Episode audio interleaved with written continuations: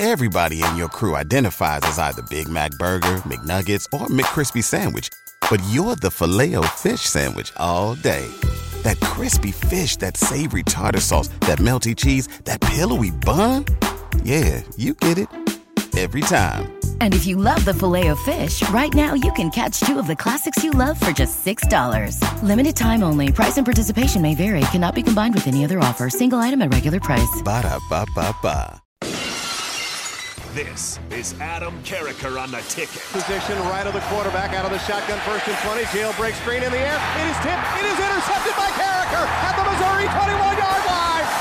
Live from the heart of Lincoln, America, eight year NFL vet and All American defensive lineman Adam Carriker. Shotgun snap to Everett. He's got the left arm going, and now he's got a whole lot of Adam Carriker who rips him down inside the 25 yard line. On 93.7 The Ticket and theticketfm.com. Here's your host, Adam Carriker.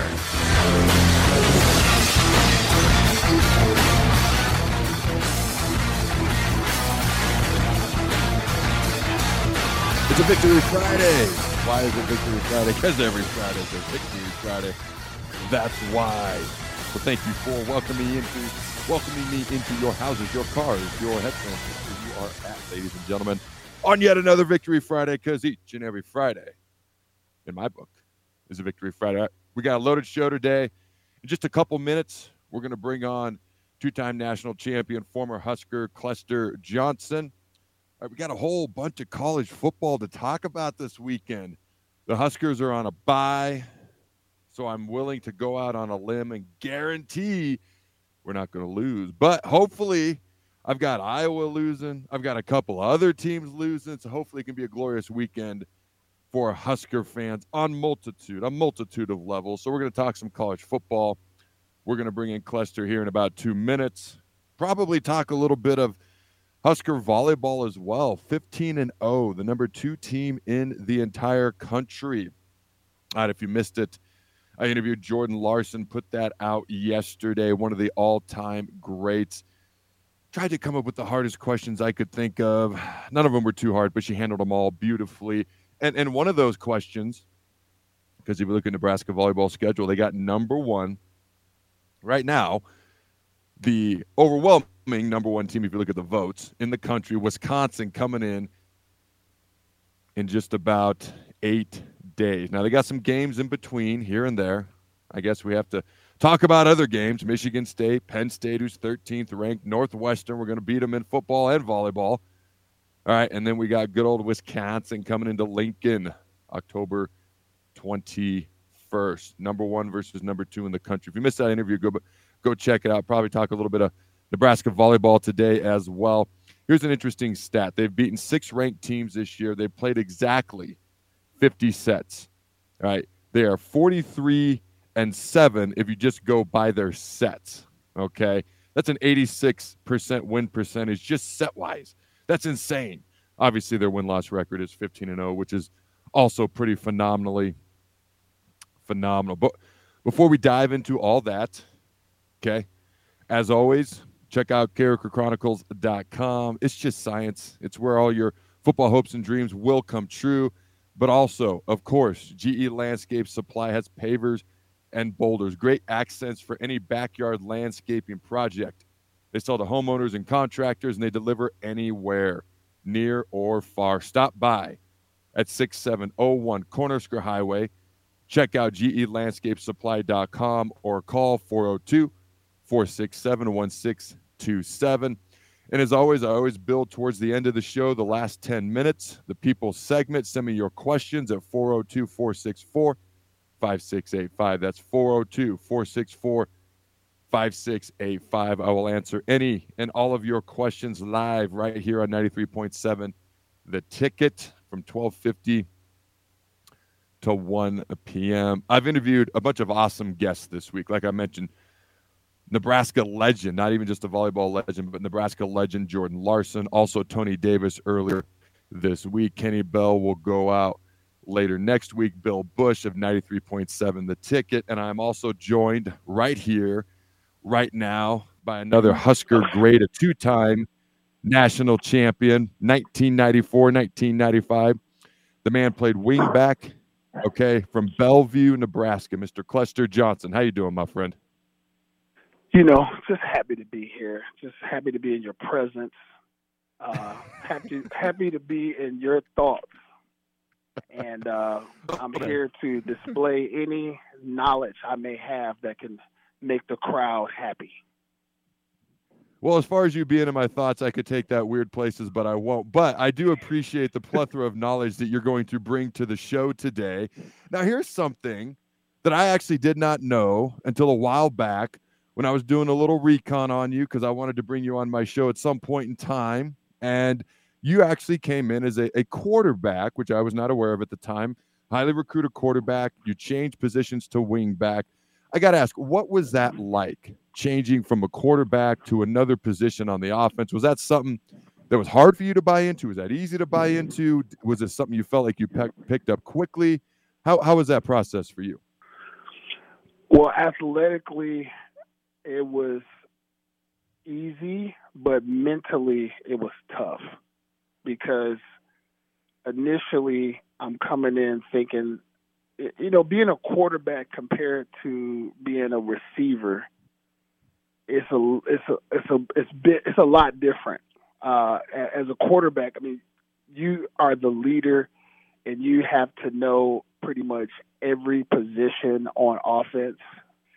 Uh, line calls, audibles, what the receivers are going to do. Uh, then you got to know coverages. You got to know what the defense is trying to do. So there's a lot of things that you have to do as a quarterback. Now, as a receiver, uh, you know, basically you have to know the audibles. You have to know how to get off the line, you know, your, your routes, and uh, it's just a little bit different mindset. So that was the part that I really had to transition. it, it is the mind.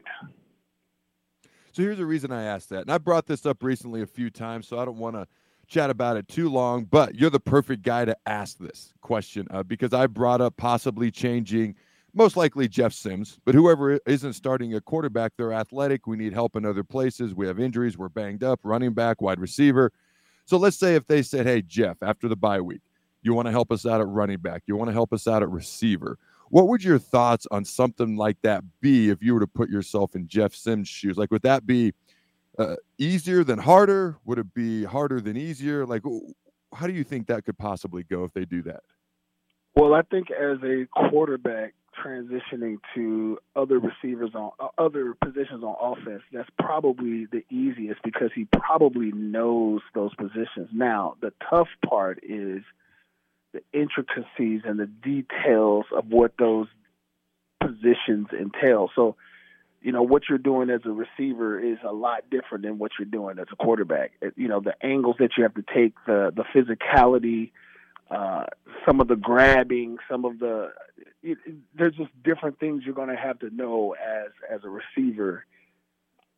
And they're not going to make you know they're not going to make it easy for you in that transition. Now as a quarterback, uh, you are you know people are trying to protect you people are trying to keep you out of harm's way. Um, when you run, when you run, you're getting down on the ground.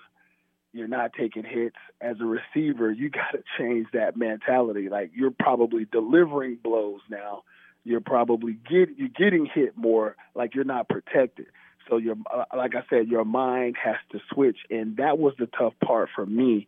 Was be, having more of a physical mentality, having more of a physical mindset versus uh, I'm being protected mindset. That makes a lot of sense. And so, one other thing I want to ask you about. So, you got a couple of, of, of tweets that I thought were interesting lately for sure. And one of them you quote treated about the NIL. Okay. And like Shedeur Sanders you know, supposed to 4.8 million is what he's projected to make. And then you've got Arch Manning, Caleb Williams, Travis Hunter, JJ McCarthy. And you commented, can you imagine what Tommie Frazier would have made at Nebraska? And we all played too late, but you said you played 30 years uh, too soon, actually. Well, like, how do you think, like, what for someone like Tommie Frazier, what would NIL have, or just somebody of that ilk, what would NIL and how much would that have changed college football had it been implemented by, earlier when you were playing? you know, uh, you know, I'm Adam. I'm a firm believer in what happens in life. It happens for a reason. Like everything progresses and changes in certain ways when it changes.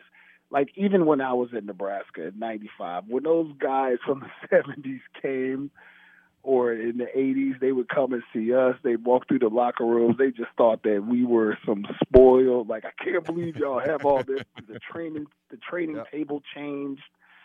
The whole, the whole, our locker rooms changed. So it's just what happens. I, like, I'm not mad. I'm actually happy for the kids because for, you know, it, what it's saying to me is – minds have changed and that there's there's cooler heads have prevailed and said, you know what? I see where the kids are coming from. I see how we generate a lot of money. I see the hypocrisy in how we treat the coaches versus we treat the players. I do feel like at some point there's probably going to be a little bit more some regulation on this stuff. Uh, but right now, I think they're trying to find out they're probably trying to find a happy medium where players are going to be uh, taken care of, and the university is going to get out of the player what they originally thought they would. All right, as most of us know, your son Keegan went to Iowa. Now he's at Kansas State. I'm just curious how he's doing. I know he's been banged up a little bit this year. How's this yeah. season been going for him? How's he feeling health wise? How's Keegan doing at this point? Yeah, uh, Keegan so it's, it's funny because I uh, obviously have had some communication with some of the coaches, and there are quite a few connections on that staff that are from Nebraska. So, like Steve Stanard is there. He coaches the linebackers. He was he he played linebacker in Nebraska. Uh, you have Clint. Um, God, what's Clint's last name? Clint was a uh, he, he was the defensive coordinator at South Dakota State. But Clint Brown, uh, Clint Brown is an, an, offensive analyst on the team. Um, so I, I get a chance to kind of talk to some of those guys. Uh, and, and then Coach Klieman, he was at North Dakota State. He played against Cade, so he he knows Cade and and and our family and really recruited Keegan coming out of high school pretty good. Um, the line coach uh, went to Creighton Prep. So again, there's there's a there's a lot of uh, connections. So Keegan initially, when he when he transitioned from Iowa, really the thought was, hey, I don't know if I'm gonna be able to be who I am, be who be present the kind of skills I have in this Iowa offense. I think I don't need to sit here and rip on the Iowa offense. I think people pretty much have yeah. They get to see it yep. from week to week, right? So yeah, we get it. So when he went into the portal, he said, "Okay, let me look for an offense that I feel I will be able to showcase my my my skills and and help the team win championship." And and it was perfect because K State just won the championship. They just won the, the the Big Twelve. He's like, "Hey, I think that they had the quarterback coming back, they had a lineman coming back, they had a, a good amount of people coming back." My son was fully healthy, went to spring ball, killed it. Lots of there were lots of press about him. Summer did great, killed it again. Fall doing great. About two weeks before the first game, pulls his quad. So wow, that's tough. So so th- it's just one of those things that's that's happened. Uh, you know, I I think about a guy like Fidone. You know, Fidone kind of went through that his first couple of years where he just couldn't catch a break injury wise. And uh, so finally, now, so Keegan missed the first game where they had him slotted as the main receiver. Uh, a lot of the pass passing plays was going towards him, and they just had to switch up their whole system because he wasn't ready to go. Uh, came back second game. You could tell he really wasn't very, you know, he wasn't fully healed. Third game, got a little better. So these last few games, I would say, is the first time I'm really starting to see him look like Keegan. Um, like the last game, he had a couple of catches, and and the way he moved, I, I really feel like I'm starting to see who he can be. So this the second part of the season, I'm really kind of looking forward to, to him breaking out and, and being the player who they thought that he would be. I'm looking forward to that as well. Um, he's a guy that I've been I've been watching since high school, regardless of where he went. I've been, I've been rooting for him, and I will. I'll just pile on the Iowa offense just a little bit because I have a Big Ten show, and my co-host predicted that Jeff. Uh, Jeff, my co-host, predicted they'd win the Big Ten championship, which is ridiculous. So every chance I get, I give him a bunch of crap. So Jeff, this is for you. If anybody watched that Penn State game, Iowa had zero points and over 300 punt yards. So boom, there you go on that. All right, uh, next up. Matt Rhule, what are your thoughts on on Matt Rhule? What kind of prompted this question? And it's going to lead into my next question about wins and losses. But you had a you had a tweet here, I should say. My Husker prediction was seven and five, eight and four, and I'm sticking to it based on the Matt Rhule press conference. For the first time in a long time, I like comments made by the head coach. He takes responsibility for their readiness, which means he knows what to do and he is driven to get better. All right, so those are some pretty strong words as far as how you feel positively towards Matt Rhule. What are some of the other things that have stood out to you about our new head coach so far this year?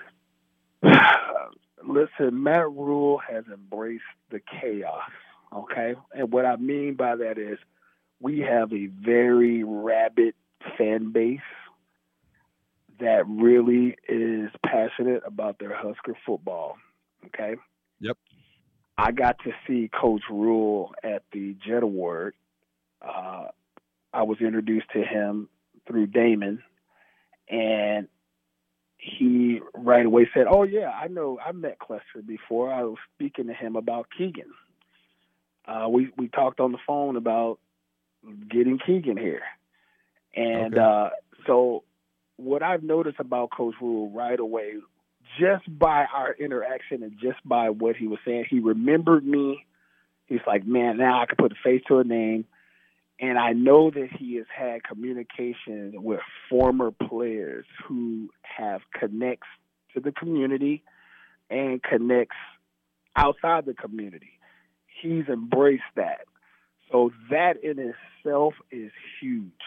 Like when coaches come in and they want to be in the know, they want to know what's going on. Okay, what what am I missing? Because I want to turn over every stone. I want to make sure I'm not missing out on anything. I can tell he's that kind of guy. So I, I was kind of going, okay, we, we're on to something here. Now, my son, Cade, had him as a senior bowl coach, and Cade said he was tough. So that's another thing I like is that he's not trying to be your friend. He's trying to get on you. And the toughest, the best coaches in the nation, the Dick Sabans, everybody, the James Franklin, everybody that you know, they are tough guys. Like they're not trying to be your friend as a player. They're not. They're gonna love you, yeah, but they're gonna they're gonna make you work. They're gonna make you work hard. When you look at Nick Saban's, when you look at some of his uh, uh, uh, antics in practice on the sideline, because it's all on YouTube. Like this dude is mm-hmm. going hard at you and and I really feel like Coach Rhule is that kind of guy. And I just don't think when you look at the last few uh, um, coaches we've had, we haven't had that kind of guy who's going to hold people accountable. Not not only hold the the players accountable, but the coaches. So I mean, if you're going to be that way to the coaches, you're probably that way to your your staff too. You're, like you got high expectations for them.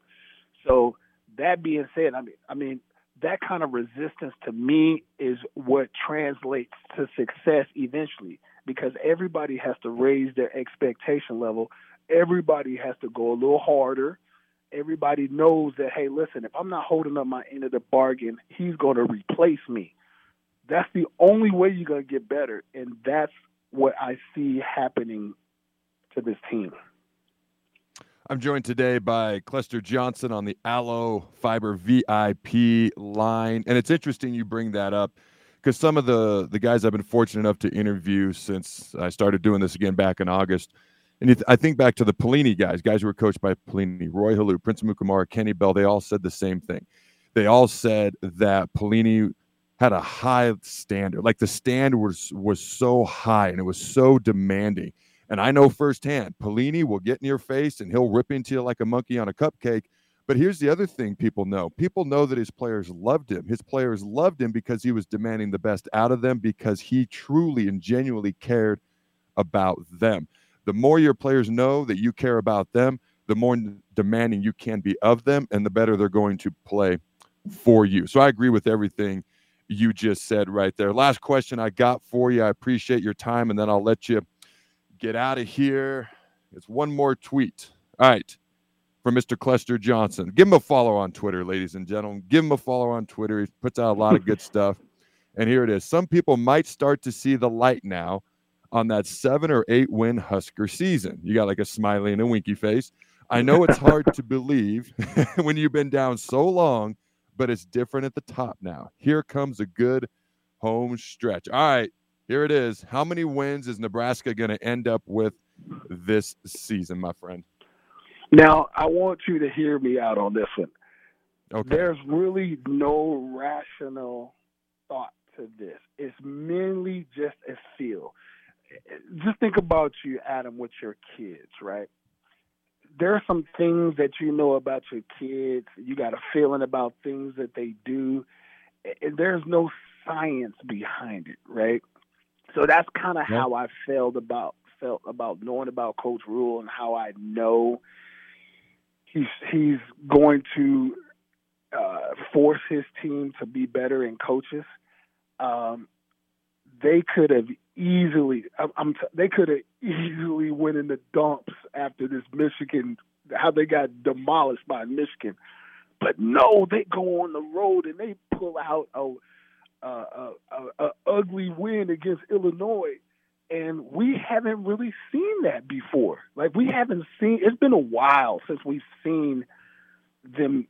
You know, like put that in the past and say, hey, either we're going to fold or we're going to get up and, and, and show our grit. And and they went on the road and won. It's like it's hard to win in the Big Ten on the road. I don't care how bad you think the team is. It's still hard. Mm-hmm. And I did not. I picked them to be two and four at this time, then make a run. And I said the decision on going winning eight games is the Illinois game.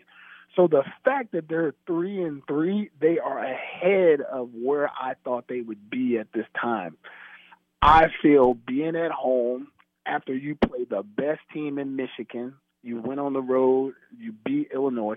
I really think that I think we could beat. I, I, I just honestly feel like we will beat Northwestern. I think we could beat Michigan State away. I mean, Illinois and Michigan State are very similar. I yep. think we can beat them. What about um, Purdue? Maryland Purdue's is a little bit better than I thought they would be, but I think I, I, am just giving us. I'm giving us the chance at home. I, I think at home we're going to win. Uh, the only one out of these rest of these games, I think, Wisconsin.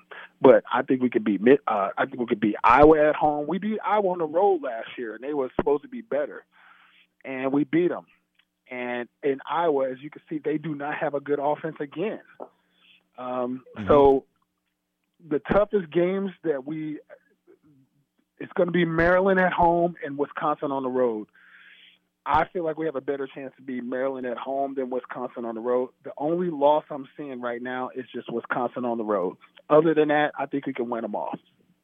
And it sounds to me like you probably have us beating Purdue then at home, most likely. Absolutely, yeah, yeah. I, for sure.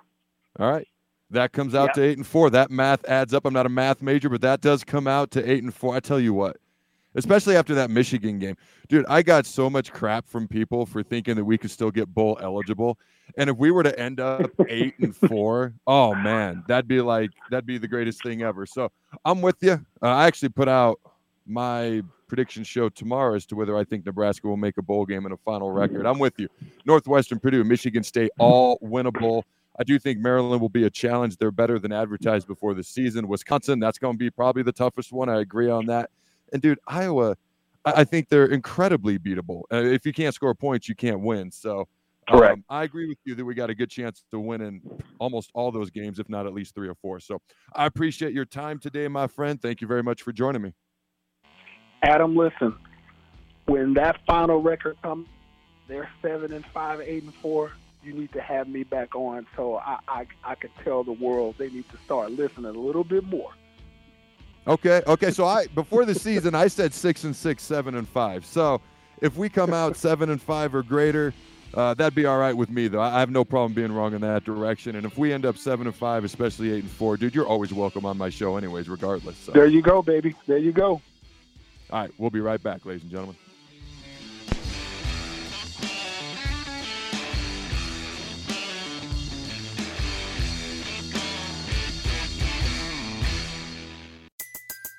Everybody in your crew identifies as either Big Mac Burger, McNuggets, or McCrispy Sandwich. But you're the filet fish Sandwich all day. That crispy fish, that savory tartar sauce, that melty cheese, that pillowy bun. Yeah, you get it. Every time. And if you love the filet of fish, right now you can catch two of the classics you love for just $6. Limited time only. Price and participation may vary. Cannot be combined with any other offer. Single item at regular price. Ba da ba ba ba.